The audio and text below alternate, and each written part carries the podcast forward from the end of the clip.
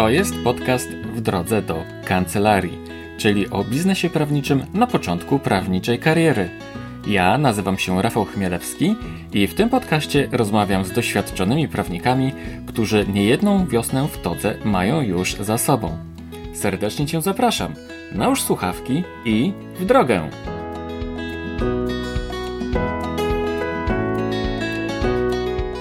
To jest dwudziesty ósmy odcinek podcastu W drodze do kancelarii. Witam Cię serdecznie, mówi jak zawsze z uśmiechem Rafał Chmielewski. W dzisiejszym odcinku podcastu W drodze do kancelarii posłuchasz mojej rozmowy z prawniczką absolutnie wyjątkową, znaną w wielu prawniczych kręgach, byłą członkinią Naczelnej Rady Adwokackiej, kobietą czynu, kobietą kreatywną, liderką, mistrzynią polskiej mowy, w moim głębokim przekonaniu. Występującą w licznych mediach, jak choćby T V N dwadzieścia cztery, T V N dwadzieścia cztery bis, R M F dwadzieścia cztery Polskie Radio, TOK F M, Radio Wnet, blogerką, felietonistką Rzeczpospolitej, pomysłodawczynią portalu Prawnicy Kochają Inaczej oraz przede wszystkim Pokoju Adwokackiego, bez którego nasza prawnicza branża, w moim przekonaniu, wyglądałaby zupełnie inaczej. Zapraszam Cię zatem na rozmowę z panią mecenas Joanną Parafianowicz. Z panią Joanną znamy się już dobrych parę lat, chociaż spotkać tak na dobre mieliśmy się okazję dopiero teraz.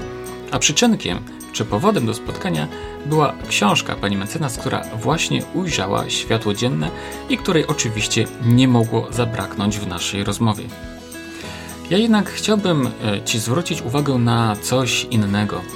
Otóż kilka lat temu występowaliśmy wspólnie z panią Parafianowicz na konferencji Marketing Prawniczy dwa zero organizowanej na Toruńskim Uniwersytecie. Wówczas pani mecenas powiedziała do zgromadzonej publiczności coś, co mnie szczególnie zaciekawiło, a nawet w pewnym sensie poruszyło. Otóż powiedziała między innymi, że najlepszą metodą, sposobem na promocję kancelarii jest praca i jeszcze raz praca, że żadne, nawet najlepsze narzędzia marketingowe nie zastąpią doświadczenia i wiedzy. A doświadczenie i wiedza w połączeniu z czasem, który jest niezbędny do ich nabycia, są najlepszym sposobem na rozwój kancelarii i zdobywanie klientów. Ja sam zawsze wierzyłem w ideę codziennej pracy. A dziś, kiedy sieć zalewa nas tak zwanym contentem, kiedy ciężko i trudno jest przebić się w tym gąszczu treści, a na pewno będzie to coraz trudniejsze, tym bardziej jestem przekonany o tym, że tym, co się liczy najbardziej w rozwoju i promocji kancelarii, jest gruntowna wiedza i bogate doświadczenie. A patrząc z punktu widzenia marketingu i promocji kancelarii, uważam nawet, że powrót do tak zwanych korzeni, czyli właściwa obsługa klienta, jest jednym z najsilniejszych narzędzi marketingowych. Mówiłem o tym zresztą w tym podcaście kilkukrotnie w różnych odcinkach. Poruszamy ten temat oczywiście i tym razem. A o czym jeszcze posłuchasz w nagraniu naszej rozmowy? O tym, jak moja rozmówczyni znajduje czas na tyle obowiązków w ciągu dnia. Jak wygląda dzień pani mecenas Parafianowicz? Skąd czerpie energię do działania i czy czasami miewa po prostu spadki formy? Jak sobie radzi z hejtem, który obecnie niestety dotyka wielu aktywnych i ciekawych ludzi? Rozmawiamy również o tym, czy można zmienić wizerunek adwokata, co nadaje sens pracy prawnika, jak najlepiej promować swoją kancelarię, jak najlepiej sprzedawać usługi prawne. Pani mecenas powie nam, co myśli o mediach społecznościowych i co każdy prawnik powinien przeczytać. Zdradzi nam także, jaką ma radę dla początkujących prawników. Zachęcam Cię serdecznie i gorąco do posłuchania naszej rozmowy. Dodam tylko, jak zawsze zresztą, że podcast W drodze do kancelarii jest z uśmiechem wspierany przez Weblex. Panie i panowie, mecenas Joanna Parafianowicz. Dzień dobry, Joanno. Dzień dobry, Rafale. Bardzo się cieszę, że znalazłaś czas na wywiad w podcaście W drodze do kancelarii. Wiem, jak bardzo jesteś zapracowana, tym bardziej jestem Ci wdzięczny za to, że wygospodarowałaś w ciągu dnia te kilkanaście czy kilkadziesiąt minut. Wiesz, wszystkim osobom, wszystkim swoim gościom zadaję takie podstawowe pytania mhm. na samym początku i e, m, chciałbym, żebyś po prostu na nie udzieliła odpowiedzi. Tytuł zawodowy. Adwokat. Kawa czy herbata? Kawa. Zdecydowanie kawa, chociaż polecam zieloną herbatę jaśminową z prażonym ryżem. E, ona, ten ryż zmienia smak w zmienia. jakiś istotny sposób? Czy? Zmienia, zmienia. To on przypomina taki no, dmuchany ryż. Nie wiem, czy kojarzysz, kiedyś w sklepach można było kupić tak, prażony ryż. Tak. E, on ma specyficzny taki zapach, aromat tak. spalenizny tak, lekkiej ma. I to czuć też w tej herbacie. E, ja nie przypadam w ogóle za herbatami, źle się po nich czuję. Tak. E, natomiast e, ta zielona herbata jest na tyle lekka i nie taka rybna w smaku, a oprócz tego ma ten aromat ryżu prażonego, mi to bardzo odpowiada. Mhm. Jesteś adwokatem od dawna? Od dwa tysiące jedenastego roku. Aplikację zaczęłam w dwa tysiące siódmym. Mhm. E, gdzie prowadzisz swoją kancelarię? W Warszawie, na pograniczu Śródmieścia i Ochoty. To jest ulica Grójecka czterdzieści trzy. Grójecka czterdzieści trzy to jest niedaleko centrum Warszawy dla osób niezorientowanych, żeby wiedziały, jak do Ciebie dotrzeć po prostu. E, tak, trzeba do mnie dotrzeć w ten sposób, że należy szukać tej kancelarii, która nie ma szyldu na zewnątrz i jeżeli już znajdziemy budynek, w którym nie ma mojego szyldu, to pewnie tam mam kancelarię. Aha. Dobrze. E, Jesteś niezwykle osobą zajętą. Jesteś czynnym adwokatem, publicystką, felietonistką Rzeczpospolitej. Udzielasz się w wielu mediach, w telewizji, w radio itd. Jesteś blogerką, pomysłodawczynią i motorem napędowym Pokoju Adwokackiego, portalu Prawnicy Kochają Inaczej. All I Need Is Law to jest... To nie moje. To, to już nie moje, tak samo jak Karny Jeż nie jest mój, albo kilka innych, tak, ale Prawnicy Kochają Inaczej, Pokój Adwokacki, Adwokatura jest także kobietą, to są strony, które rzeczywiście prowadzę. Okej, okay. Wydajesz magazyn Pokoju Adwokackiego, publikowałaś swego czasu pokojowe newsy dnia, mhm. to było w formie wideo, jeśli się tak, nie mylę. Tak, na YouTubie. Prowadzisz podcast Głos Pokoju, byłaś członkiem Naczelnej Rady Adwokackiej. I jesteś bardzo popularną adwokatką, czy adwokatem, nie wiem jak wolisz, żeby... Jest mi to żeby... zupełnie obojętne, do pewnego momentu zżymałam się na dźwięk słowa adwokatka, natomiast mam w sobie inklinacje lekko feministyczne i uważam, że jeżeli kobieta chce być nazywana w adwokatką, a nie adwokatem, to ja nie mam absolutnie nic przeciwko temu. Sama przedstawiam się jako adwokat, ale nie obrażę się, jeżeli zostanie wobec mnie użyta inna forma i nie widzę w tym niczego złego. Wszystko jest kwestią przyzwyczajenia i osłuchania. Mhm. E, sprawdziłem przed naszym wywiadem, Twoje imię i nazwisko wyszukiwane jest siedemset dwadzieścia razy w wyszukiwarkach w ciągu miesiąca. To jest to bardzo dużo, być może najwięcej ze wszystkich e, adwokatów, e, w ogóle prawników. Nie wiem, może profesora Matczaka częściej wyszukują niż Ale nie niż szukają ciebie. Jego męża wtedy, a wiem, że w Google tak, takie informacje są poszukiwane. Wiesz, a może też szukają a, męża. No, to może ja poszukam. No dobrze. Jak to się wszystko zaczęło? Wszystkiemu winien jest mój dziadek, świętej pamięci pieniacz sądowy, który odkąd pamiętam sądził się o wszystko, ze wszystkimi, wliczając to osoby fizyczne i podmioty gospodarcze oraz organy administracji. Odkąd pamiętam zawsze właściwie pisałam różne odwołania, zażalenia, zawsze, czyli przynajmniej od liceum, bo wtedy pamiętam, że w domu miałam już komputer taki na co dzień i pamiętam, że dziadek prosił, żeby mu napisała, czyli przestał chodzić do biur pisania podań. Aha. Ja zaczęłam spełniać te funkcje, natomiast pierwszy raz stawałam przed sądem właśnie też dzięki dziadkowi, który zachęcił mnie, po prostu jemu się już właściwie nie chciało prowadzić sprawę o zasiedzenie. Oczywiście była to sprawa ze wszechmiar słusznie założona i zaczęłam tam chodzić jako dziewiętnastolatka, studentka wtedy chyba ideologii, a zakończyłam już jako praktykujący od kilku lat adwokat. Zakończyłaś tę sprawę tak. już jako adwokat, czyli ona ciągnęła się przez lat kilkanaście, tak, jak udał się domyślam. I jest to sprawa, która też pochłonęła rzeszę ofiar z moim dziadkiem na czele, ponieważ zmarł w międzyczasie i, i pozostałe osoby w podobnym wieku również. Ta sprawa przeszła na kolejne pokolenie. No, szczęśliwie do mnie jakby nie dotarła jako do strony postępowania. Już do końca byłam pełnomocnikiem. Mhm. E, powiedz, skąd znajdujesz czas na tyle obowiązków? W wywiadzie dla portalu kobieta kropka pe el, mhm. e, taki wywiad, który znalazłem e, sprzed kilku lat w każdym tak. razie, powiedziałaś, że wszystkimi portalo- portalami zarządzasz sama. Tak. Więc, więc jak, jak znajdujesz czas na tyle obowiązków? Dodajmy, że przecież jesteś czynnym adwokatem. Tak, to wygląda tak, że wstaję rano, no. wypuszczam dzieci do szkoły i zaczynam zarządzać światem oraz ratować go. I Aha, później o. odprowadzam, znaczy zabieram dzieci ze szkoły, rozważę na treningi, potem idę spać. Tak w dużym skrócie to wygląda, ale już tak całkiem serio. Wydaje mi się, że jeżeli człowiek ma dużo spraw na głowie, na których mu zależy, to wtedy ta umiejętność zarządzania czasem jest odwrotnie proporcjonalna do liczby godzin w ciągu dnia, które ma do zagospodarowania. W związku z czym mam poczucie, że im robię więcej, tym robię szybciej, dokładniej, bardziej terminowo. Zupełnie nie wiem, jak moje życie wyglądało, nie pamiętam tego już, jak moje życie wyglądało, kiedy nie miałam dzieci, pracy i tylko i wyłącznie studia. A, sp- a skąd czerpiesz energię do, do działania? Skąd u Ciebie tyle pomysłów i, i mm, pokłady takiej kreatywności? Nie wiem. Nie, naprawdę nie umiem na to pytanie odpowiedzieć. Po prostu chcę pewne rzeczy robić i je robię. Właściwie do tego się to sprowadza. Myślę, że każdy z nas, jeżeli coś chce zrobić w życiu, to ma na to siłę, znajduje na to siłę, czas, zwykle jakimś kosztem, rzecz jasna.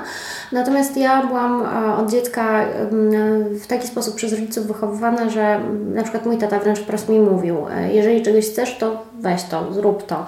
Jeżeli chcesz coś osiągnąć, to po prostu osiągnij to. I nigdy moi rodzice, znaczy ja się śmieję, że być może brakuje mi jakiejś klepki w głowie, która powoduje, że ja nie widzę ograniczeń, nie dostrzegam ich. Znaczy ja rzecz jasna dostrzegam obiektywnie występujące przeszkody w dążeniu do jakiegoś celu, natomiast nie wydaje mi się, żeby był jakiś cel, którego jeżeli sobie założę, nie mogłabym osiągnąć. Mhm. Jesteś osobą, założę się, jesteś osobą taką, która jest w pełni odpowiedzialna za siebie. Mam na myśli to, że nie obarczasz winą innych ludzi za swoje niepowodzenia. To prawda. Ja wręcz siebie katuję odpowiedzialnością. Ja co więcej odczuwam pewną sadystyczną frajdę właśnie w ponoszeniu odpowiedzialności. Ja nie podejmuję się zadań, w których ta odpowiedzialność jest rozproszona. Dlatego mhm. kilka razy w życiu, jeśli nie więcej, zdarzało mi się rezygnować z projektów, w których na przykład nie byłabym oficjalnie uczestnikiem tychże projektów, tylko załóżmy jakimś cichym doradcą, kimś, kto doradza komuś z tak zwanego tylnego siedzenia i nikt o tym nie wie. Nie lubię czegoś takiego, mhm. nie, nie mam takiej natury. Ja po prostu mierzę się z, z zadaniem, które mam do wykonania mhm. I, i trudno, najwyżej ktoś mnie z niego rozliczy. Nie bez przyczyny mówię o tej odpowiedzialności, ponieważ zauważyłem, że wiele osób, które podejmują się różnych działań, tak? I można powiedzieć, że to są osoby takie, które mają bogate życie i to są osoby takie, które właśnie mają takie podejście do świata, że to, co robią, zależy tylko i wyłącznie od nich i od nikogo innego. Po prostu wstają rano, mają pomysł i po prostu przystępują do realizacji, nie oglądają się na nikogo innego. Ty należysz do takiego kręgu właśnie. Nie do końca, mhm. nie do końca, dlatego że ja się oglądam na wszystkie możliwe strony i ja mhm. y, wiem, że bardzo wiele y, tych rzeczy, których się podejmuje, zależy od innych, to znaczy zależy od ich odbioru, od ich oceny, od ich opinii y, i ja się tymi ocenami i opiniami przejmuję. Jestem zwykłym człowiekiem, a nie y, mhm. jakimś lodołamaczem, który no tak. po prostu przejeżdża po innych i, i, i ma w nosie to, co inni myślą i czują. Ja właśnie, y, właśnie w gruncie rzeczy nie wiem, jak to się dzieje, że pewne rzeczy mi się udają, ponieważ ja jestem jedną wielką chodzącą emocją y, i ja oczywiście uczę się pewnych mechanizmów, ja wręcz innych uczę tych mechanizmów, jak w, w sobie je wyrobić, żeby na Na przykład nie zwariować od nadmiaru cudzych opinii, natomiast nie zmienia to faktu, że mam gorsze i lepsze momenty i czasami mam ochotę po prostu wszystko rzucić i w te przysłowiowe Bieszczady wyjechać i po prostu żyć, nie wiem, z głaskania kur, gdyby to było możliwe. Właśnie to było następne pytanie, które miałem, miałem Ci zadać. Czy miewasz spadki formy? Ja mam nieustanne spadki formy. Jestem jedną wielką sinusoidą i ja w ciągu dnia nawet potrafię przeżywać chwilę euforii i kompletnego doła. Właśnie im ta euforia jest większa, tym ten dół jest bardziej bolesny i dotkliwy. Może nie powinnam tego mówić, bo, bo właśnie wydaje mi się, że w świecie, w którym jesteśmy uczestnikami mediów społecznościowych, każdy każdemu może coś doradzić, coś powiedzieć, każdy ma prawo i czuje, że ma prawo do tego, żeby wyrazić swój pogląd czy opinię na dany temat, czy na temat danej osoby, wręcz powinniśmy się jakoś programować na to, żeby nie myśleć o innych, żeby w tym sensie, nie, nie, nie mówię to o wyzuciu się z empatii, tylko po prostu o, o tym, że powinniśmy być może realizować swoje własne plany i nie oglądać się na innych. Natomiast ja nie jestem z całą pewnością perfekcyjnym nauczycielem takich metod postępowania, bo ja, ja czytam komentarze na swój temat, ja przez nie zdarzało się, że płakałam. Miałam kiedyś taką świetną metodę, muszę powiedzieć, że jeżeli ktoś coś brzydkiego na mój temat pisał, to ja na Facebooku odpowiadałam, po sekundzie kasowałam ten komentarz, ale już miałam takie poczucie, że, że już odpowiedziałam, już tam się odgryzłam, odszczekałam. Natomiast oczywiście to żadna metoda nie jest. Trzeba pracować nad tym, żeby przejmować się opiniami ludźmi, ludzi, e, których opinie szanujemy. Mhm. Ale wiesz co, wydaje mi się, że to tak chyba jest w tym naszym świecie, wiesz, że im więcej rzeczy robisz, tym po prostu z, większym, z większą ilością przeciwności się spotkasz, także takiej po prostu ludzkiej przeciwności. Już powiem Ci szczerze, że jak ja założyłem Weblexa, mhm. to nawet ktoś, słuchaj, nawet y, jakiś pan Piotr Michalak, Mhm. mam znajomego Piotra Michalaka, ale to zupełnie ktoś inny, założył stronę, wyobrażasz sobie, założył stronę, na której pisał o tym, że to, co mówi Rafał Chmielewski, to są w ogóle jakieś głupoty, wiesz, więc tyle energii sobie i trudu zadał, żeby to robić, nie? Więc też się z tym kiedyś spotykałem, bo kiedyś byłem bardziej... Pionierem też w tej, w tej dziedzinie, którą się zajmujesz. W pewnym sensie na pewno tak, ale wiesz co, byłem też bardziej taki wyrazisty i to ludzi bolało, bolało w pewnym sensie. W pewien sposób. To, to jest właśnie mechanizm, którego ja zupełnie nie rozumiem, nie ma go we mnie za grosz. E, może to jest kwestia wychowania, na pewno jakieś predyspozycje indywidualne, ale mam gdzieś tam w głowie, że ja zupełnie nie przejmuję się tym, że ktoś inny coś robi. To znaczy przejmuję się w tym sensie, że jeżeli ktoś robi źle, to staram się mu doradzić, od, odwieść od realizowania niewłaściwych planów. Jeżeli jestem świadkiem, nie wiem, przemocy, to na nią reaguję, czy też dzwonię na sto dwanaście. Natomiast nigdy w życiu nie miałam w sobie czegoś takiego, co powoduje, że wiem, że ktoś, kogo znam lub nie znam, odnosi sukces, i ja muszę z tym walczyć. Mhm, albo naprowadzać go na właściwą drogę, albo korygować jego działania. Absolutnie czegoś takiego we mnie nie ma. E, myślę, że e, po prostu cieszę się, że jeżeli ludziom się układa w życiu. E, nie mam takiego poczucia, że ktoś osiągając sukces w swojej dziedzinie, w tym na czym mu zależy, odbiera ten sukces mi. E, tak. To w ogóle ze sobą nie jest powiązane. A, ludzie są dziwni na tym świecie. Tak, dlatego bardzo lubię zwierzęta. Właściwie z roku na rok coraz bardziej. Coraz bardziej. Mhm. Poza tym też szczerze przyznaję, ponieważ słuchaczami Twojego podcastu, jak sądzę, są w dużej mierze prawnicy, no to muszę powiedzieć, że uważam, że my jako środowisko jesteśmy niezwykle trudni. Naprawdę niezwykle trudni.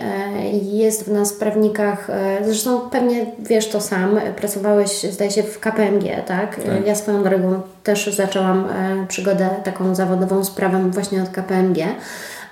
My jesteśmy tacy, nie, nie, nie wiem jakie jest eleganckie sformułowanie na określenie tego zachowania, natomiast my na pewno wyżej coś robimy niż mamy to, czym to robimy, tak to ujmę, mhm. na okrętkę. Prawnicy są wobec siebie nawzajem bardzo krytyczni, również są krytyczni wobec wszystkich innych naokoło. Być może jest to domena wszystkich zawodów, w których dostęp do nich jest w jakimś zakresie limitowany czymkolwiek. No, niestety nie tylko wiedzą merytoryczną. Natomiast my mamy taki syndrom najmądrzejszych we wsi. Każdy jest głupszy od nas, my każdego jesteśmy w stanie pouczyć i to nie ma znaczenia, czy my faktycznie się na czymś znamy, czy się nie znamy. Po prostu tacy jesteśmy. Mi bardzo to, nie ukrywam, przeszkadza. Być może dlatego pośród prawników nie mam zbyt wielu e, takich naprawdę bardzo bliskich mi osób. Mhm. Lubię się otaczać osobami z innych, e, inaczej funkcjonującymi. Mhm, mhm. Ja myślę, że to jest Jest, to jest tak od lat, że to takie poczucie właśnie wyższości. wyższości no. Tak, I, ale to jest coś, co mnie wkurza. Mm-hmm. Nie lubię tego w prawnikach. I, i ja, ja absolutnie nie kwestionuję tego, że na przykład w relacjach zawodowych należy zachowywać się profesjonalnie, nie, nie, nie ma co skracać dystansu tam, gdzie on jest potrzebny. E, natomiast takiego wymądrzania się bez sensu to po prostu nie lubię. Joanna, budzisz w środowisku adwokackim liczne kontrowersje. Skąd to się bierze według Ciebie? No to musiałabym podać adresy, imiona, nazwiska osób, do których należy skierować to pytanie, bo, bo to one są świadome. Nie wiem, nie mam pojęcia. Szczerze, od lat już nad tym się zastanawiam. Na pewno mogę powiedzieć tyle, że od dziecka, nie tylko jako prawnik, ale po prostu jako człowiek, zawsze w ludziach wzbudzałam albo zdecydowanie sympatię, albo zdecydowanie antypatię. Raczej nie wywoływałam tych neutralnych odczuć, okay. co pewnie wynika z mojej natury. Z, czym, z czego, to jest, czego to jest wynik, dlaczego tak się dzieje? Nie wiem, nie jestem psychologiem ani psychiatrą, ale pewnie gdzieś tam to we mnie siedzi po prostu. Może, może po prostu chodzi o to, że nie wiem, mam poglądy na określone y, zagadnienia w życiu i, i też się nimi dzielę. Może czasami właśnie to, czego ja nie lubię w prawnikach, czyli tego pouczania, może ja sama czasami ten grzech popełniam. Nie wiem, nie mam bladego pojęcia, natomiast wydaje mi się, że y, kiedy powstał Pokój Adwokacki, bo on był w gruncie rzeczy początkiem y, wszystkiego, co się ze mną wiąże, y, a przynajmniej prawie wszystkiego, co się ze mną wiąże. Y, problem polega na tym, że to środowisko po prostu nie miało czegoś takiego jak pokój adwokacki. Dzisiaj on funkcjonuje i mam wrażenie, że jest czymś takim naturalnym dla większości prawników, że a jest sobie pokój, czasem na pokoju coś jest wrzucone, czasem ktoś tam coś napisze, ktoś coś opublikuje, a wcześniej tego nie było. I jak dzisiaj się zastanawiam, co było przed pokojem, to nieskromnie powiem, że chyba trochę była pustynia. Było, były jakieś grupy dyskusyjne na Facebooku, w którym mniej lub bardziej ludzie się udzielali, ale no, po prostu pokoju nie było. I chociaż to brzmi może właśnie mało rzeczywiście skromnie, nie powinnam tego mówić, ale myślę, że on się gdzieś tam wpisał w, ten, w tę przestrzeń publicystyczną, tak to nazwijmy. Przy czym, żeby było jasne, ja nie uważam, że wszystko, co robię w pokoju jest mądre. Czasami zdarzają mi się różne wpadki. Jestem człowiekiem, więc raz wrzucę lepszy żart, innym razem trochę gorszy i zresztą w humor nie zawsze można wpasować się odpowiednio do każdego odbiorcy. Natomiast mam, jestem ogromnie dumna z tego, że komentatorzy, a jest ich naprawdę co niemiara na, na, na Facebooku, oni jednak nauczyli się też w taki sposób dyskutować w tym pokoju, że naprawdę nikt na nikogo y, jakichś wulgaryzmów nie, nie, nie nasyła, psów nie wiesza, można o wszystkim rozmawiać i to jest super. Joanno, dążysz do y, zmiany wizerunku adwokata, tak? Nie wiem. Nie wiesz? Nie wiem, y, czy dążę i czy taki jest mój cel. Po prostu... Y, Ja taka jestem i być może y, przez to, że mam, y, jest we mnie głęboko zakorzenione przekonanie, że y, adwokaci są tak samo ludźmi jak wszyscy inni, a nie o niebo lepszymi, y, to w jakimś sensie to wpływa na postrzeganie wizerunku y, całego środowiska, ale jestem przekonana, że w moim środowisku jest cała masa ludzi, którzy by powiedzieli, zresztą nawet dzisiaj czytałam taki komentarz pod moim felietonem na Rzeczpospolitej, y, ale proszę nie utożsamiać całego środowiska z tą panią od kotów. Aha. Więc z jednej strony wydaje mi się, że to, co robię, jest całkiem fajne, a z drugiej strony są ciągle ludzie, którzy uważają, że to jest po prostu stek bzdur, głupot, upokarzenie środowiska. No Jezu, ile ja komentarzy czytałam na temat tego, co robię i jak bardzo jest to złe dla, dla wizerunku adwokatury, no to długo by opowiadać. Wiesz, bo gdybym ja mógł skomentować mhm. tą sytuację, tak? To uważam właśnie, że najlepszym sposobem na to, aby wizerunek adwokata mhm. był bardziej ludzki, to jest właśnie to, żeby pokazać, jacy mhm. właśnie jesteśmy. Tak? No ale pytanie, czy adwokaci chcą być bardziej ludcy, bo oprócz tego, że my deklarujemy, no. że chcemy być blisko społeczeństwa i, i widzieć jego problemy i pomagać, chcemy, tak? to gdzieś tam być może podświadomie, podprogowo mamy w głowie to, że jednak no kurczę, to myśmy tę aplikację pokończyli, to my jesteśmy panami, paniami mecenas i to my, my wiemy lepiej jak żyć, panie premierze.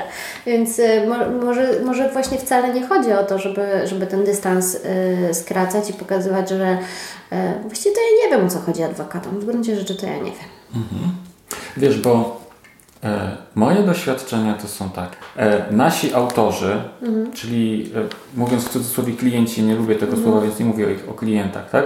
Ale ta, ta cała rzesza naszych klientów, oni mhm. mi mówią o tym, że kiedy prowadzą te swoje blogi w odpowiedni sposób fajny, taki jak ja im pokazuję, tak? Że mhm. oni to powinni robić, nagle się okazuje, że przychodzą do nich ludzie, którzy im mówią tak, nie wiedziałem, że prawnik, adwokat czy radca prawny jest, może być taką fajną osobą. Bardzo się cieszę, że mm. mam z Panią kontakt, Pani mecenas czy Pani mecenasie.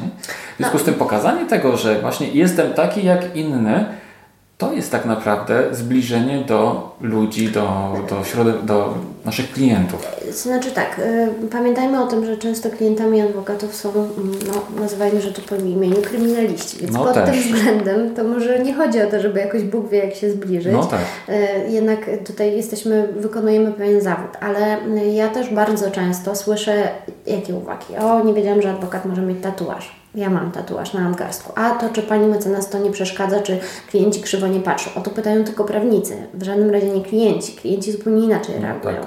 Albo no, właśnie mając kontakt z dziennikarzami często słyszę, ojej, jak pani mecenas pięknie mówi po polsku i tak bardzo zrozumiale. Tak. E, więc ja mam wrażenie, że w, w tym takim naszym otoczeniu, nieważne czy mówimy o tych klientach, mocodawcach, czy, czy nie wiem, czy, czy dziennikarzach, z którymi mamy e, kontakt, jest głód tego prawnika, z którym można się porozumieć, jest potrzeba wypracowania jakiegoś takiego sposobu komunikowania się, który jest obu, obustronnie satysfakcjonujące, a nie, nie jest to wypowiedź ex cathedra i prawnik, który po prostu się mądrzy i posługuje tylko łacińskimi zresztą, tak jak ja przed chwilą, sformułowaniami.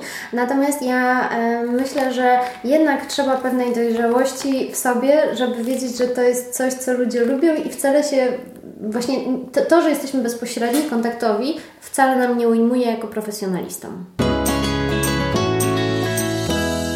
Zmieniając troszkę temat, mhm. udzielałaś swego czasu na Instagramie odpowiedzi na liczne pytania przyszłych prawników. Tak. Odpowiadałaś, czy warto iść na prawo oraz ile zarabia prawnik, czy w tym zawodzie można osiągnąć sukces. Co prawda to nie jest podcast dla osób, które zastanawiają się, czy iść na prawo, ale dla już, mhm. dla osób, które są już prawnikami i taką decyzję musiały wcześniej podjąć. już podjąć. Często nieświadomie zresztą. Mhm. No? I tutaj mi się e, przypomina, wiesz co, takie e, wystąpienie na jednej z konferencji, gdzie się spotkaliśmy w Toruniu, w Toruniu. i powiedziałaś wtedy, że w zawodzie prawnika nic tak się nie liczy, jak ciężka, uczciwa mhm. praca dzień po dniu. Podtrzymuję, nie zmieniłam zdania. Tak, no niestety. Znaczy tak, stety i niestety. No. E, wszystko ma swoje plusy i minusy i e, z prawnikami jest, e, w ogóle z ludźmi jest tak, że mm, znaczy ja nie mam stu pięćdziesięciu lat, wbrew temu jakby co można byłoby wnioskować z liczby rzeczy, które robię. E, natomiast wydaje mi się, że kiedyś, tam nie wiem, dziesięć lat temu, to jakby wszyscy ludzie, również młodzi, byli świadomi, że doświadczenie jest rzeczą wartościową, że pewną wiedzę zdobywa się z czasem i to nie jest tak, że strykniemy palcami, jesteśmy jakby alfą i omegą. Natomiast te, ten sposób myślenia o młodych ludziach się na pewno na przestrzeni lat zmieniał. Myślę, że również na, w, w toku mojego życia ten sposób patrzenia na, na młodość, to co ona z sobą niesie, też w pewien sposób ewoluował. I wydaje mi się, że m, czasami młodzi ludzie zapominają, że oprócz tego, że młodość jest świetna, świeża, niesie ze sobą wiarę w pewne ideały, które gdzieś tam być może po drodze zatracamy. Jesteśmy pełni właśnie empatii, chcemy zmieniać świat, bo to właściwie na tym polega praca prawnika, to zapominamy, że po prostu z roku na rok jesteśmy mądrzejsi, dlatego żeśmy pewne rzeczy przeżyli. E, doświadczyliśmy spraw klientów. Każda sprawa o alimenty, wbrew pozorom, jest inna od poprzedniej. Każda sprawa o kradzież jest inna od poprzedniej. Uczymy się postępowania y, na przykład cywilnego czy karnego, zdobywając doświadczenie na sali rozpraw. Choćbyśmy wyryli na pamięć kodeks, nigdy ta wiedza pamięciowa nie będzie taką wiedzą, jak ta zdobyta na sali rozpraw w praktyce. I to, choćbyśmy nie wiem jak bardzo tego chcieli, nie jesteśmy w stanie przeskoczyć po prostu upływu czasu. Czas załatwia pewne rzeczy. I um, o ile uważam, że no, prawnik musi znać się na przepisach, którymi, na których operuje, o tyle um, upływu czasu um, nie jest w stanie zastąpić niczym innym. W związku z czym ta codzienna orka na ugorze jest niezwykle zbędne do tego, żebyśmy po jakimś czasie faktycznie stawali się ekspertami w danej dziedzinie. Oprócz tego byli ciekawymi ludźmi i ciekawymi innych ludzi i ciekawymi świata. E, natomiast, no to mówię, czas. Niestety czas jest czas, niezbędny. Tak, czas, czas, czas. Wiesz, Napisałem kiedyś taki artykuł właśnie o czasie, nie? Że on jest nam wszystkim bardzo potrzebny. Mhm. W każdej dziedzinie życia. A nie doceniamy tego wcale. Tak jest. Nam się wszędzie do wszystkiego spieszy. Do, do pierwszego dużego mieszkania, do fajnego auta, do, nie wiem, do dziecka, do ślubu. Każdy, mam wrażenie, że wypatruje tego, co przyniesie przyszłość, a w gruncie rzeczy tym, co powoduje, że ta przyszłość może być naprawdę lepsza, bardziej wartościowa, taka, na, na, na jakiej nam rzeczywiście zależy, jest dzisiaj. Dobrze, a powiedz, co nadaje sens pracy prawnika, adwokata? No, poczucie, że zmienia świat. I to nie mam na myśli świata w ogóle, bo wiadomo, że żaden prawnik, no może chyba, że jest, nie wiem, Lemkinem albo jakimś innym wybitnym prawnikiem, który już nie żyje, to my zmieniamy świat poszczególnych ludzi. Możemy spowodować, że na skutek naszych błędów, wiadomo, że nikt tego nie chce, ale na skutek naszych potknięć ktoś może na przykład stracić wolność na jakiś czas albo, albo na zawsze. Możemy też spowodować, że na przykład dziecko straci kontakt z rodzicem, przez co w konsekwencji długofalowej na przykład nie wytworzy w sobie odpowiednich mechanizmów funkcjonowania w społeczeństwie, nie nauczy się pewnych postaw.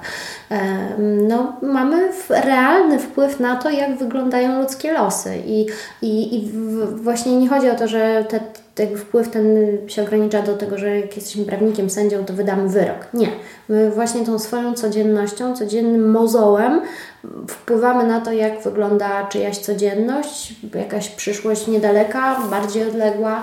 I to jest, no, muszę powiedzieć, że bardzo może być deprawujące poczucie yy, sprawczości.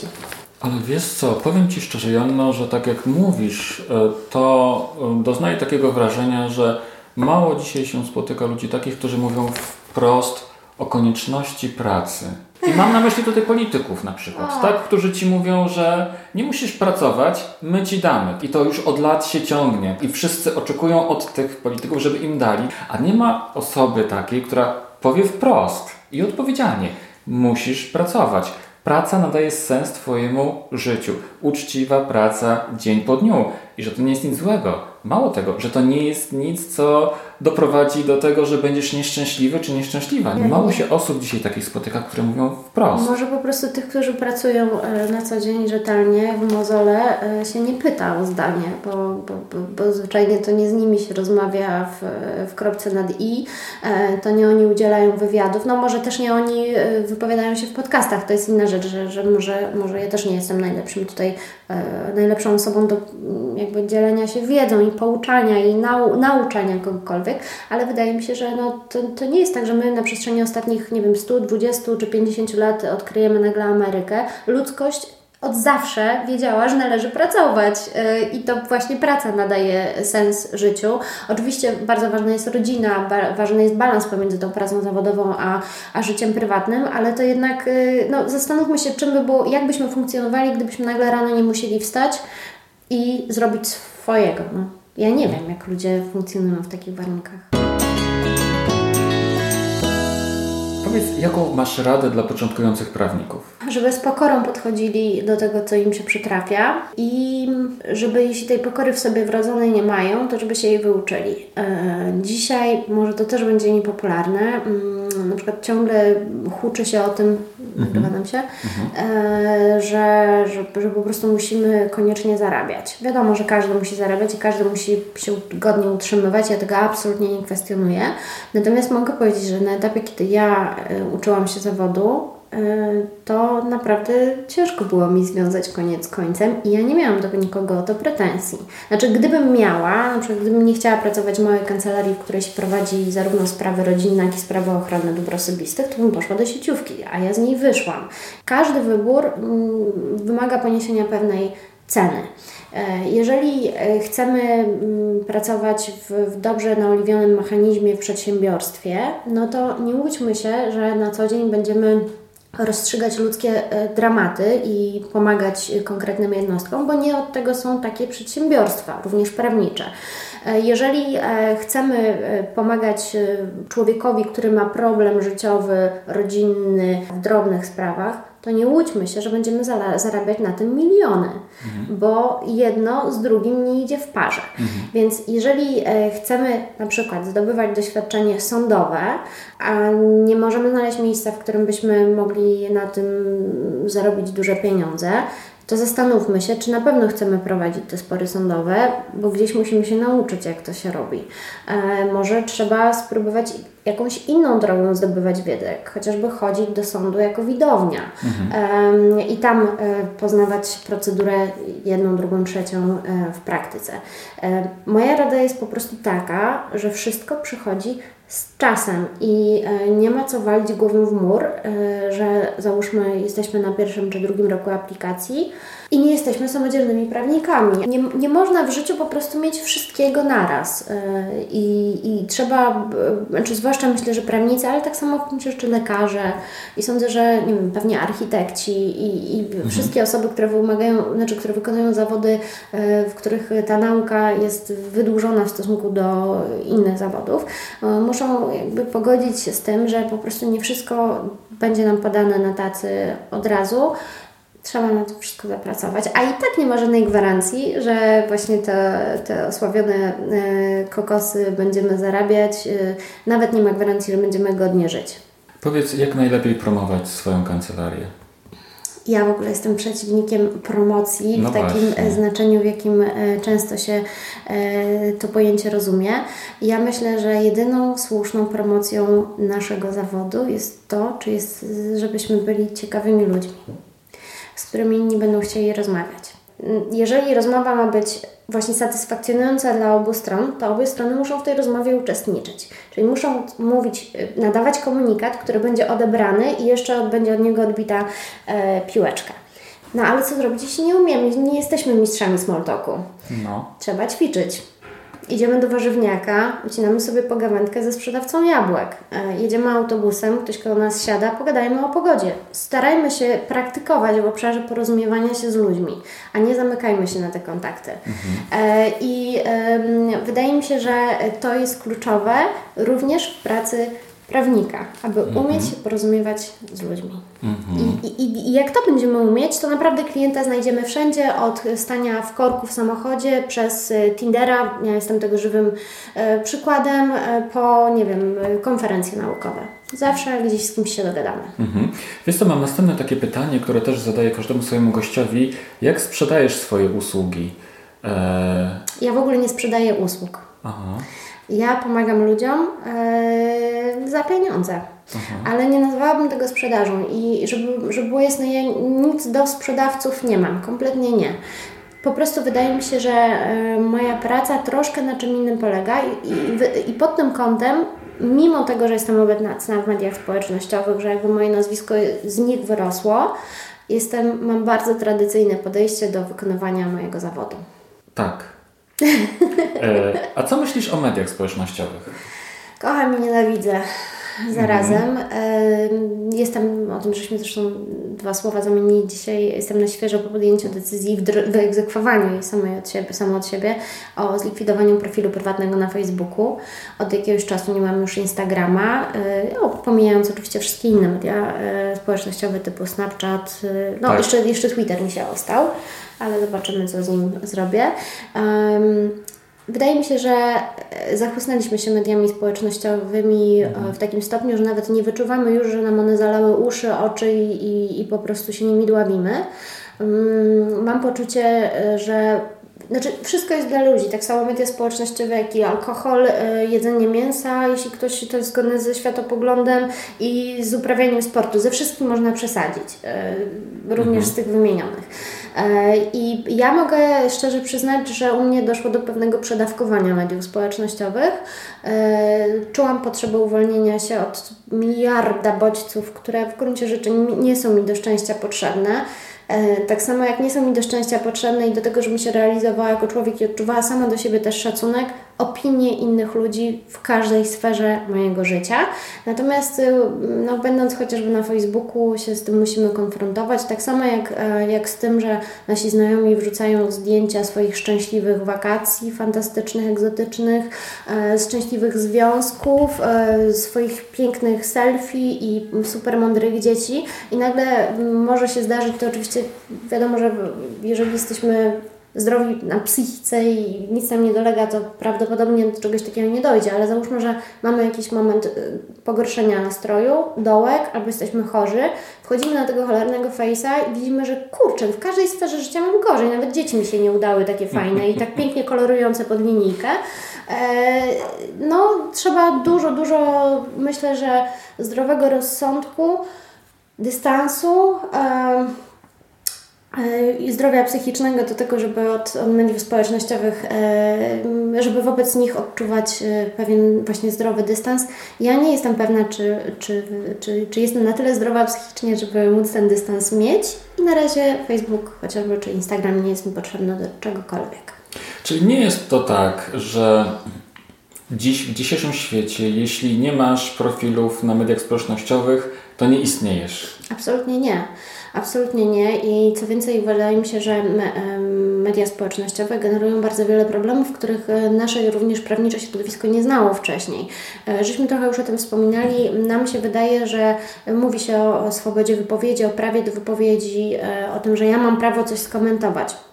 Ja wcale nie uważam, że każdy z nas ma prawo komentować wszystko, a przynajmniej nie powinien mieć tego prawa. Nie uważam, żeby moje zdanie na każdy temat musiało wszystkich interesować. Tak samo mnie nie musi interesować, nie powinno i tak naprawdę powinna mieć w nosie opinię dziewięćdziesiąt dziewięć procent osób, które na mój temat się wypowiadają. I wydaje mi się, że w pracy prawnika ciągle najważniejsze jest właśnie to, o czym też żeśmy już dzisiaj mówili, czyli praca na co dzień, budowanie rozpoznawalności swojego nazwiska poprzez pracę, a nie świecenie e, czymkolwiek, e, nie wiem, na Instagramie. E, to, to nie na tym polega. Tylko, tak jak mówię, mówię to z perspektywy osoby, której rozpoznawalność w gruncie rzeczy wielu osobom się kojarzy właśnie z mediami społecznościowymi. Inna sprawa, że te osoby, które uważają, że ja wyrosłam na Facebooku chociażby, jakby nie wiedzą, co robiłam wcześniej. I mhm. też nie byłam człowiekiem, który wziął się nagle, spadł z nieba i otworzył, tak jakby dostrzegł potencjał e, chociażby Facebooka. Konkludując, uważam, że media społecznościowe są nam trochę potrzebne na plaster, e, czyli krótko mówiąc, da się bez nich żyć i da się być świetnym prawnikiem, e, świetną matką, żoną i kochanką, że tak powiem, bez e, funkcjonowania w mediach społecznościowych.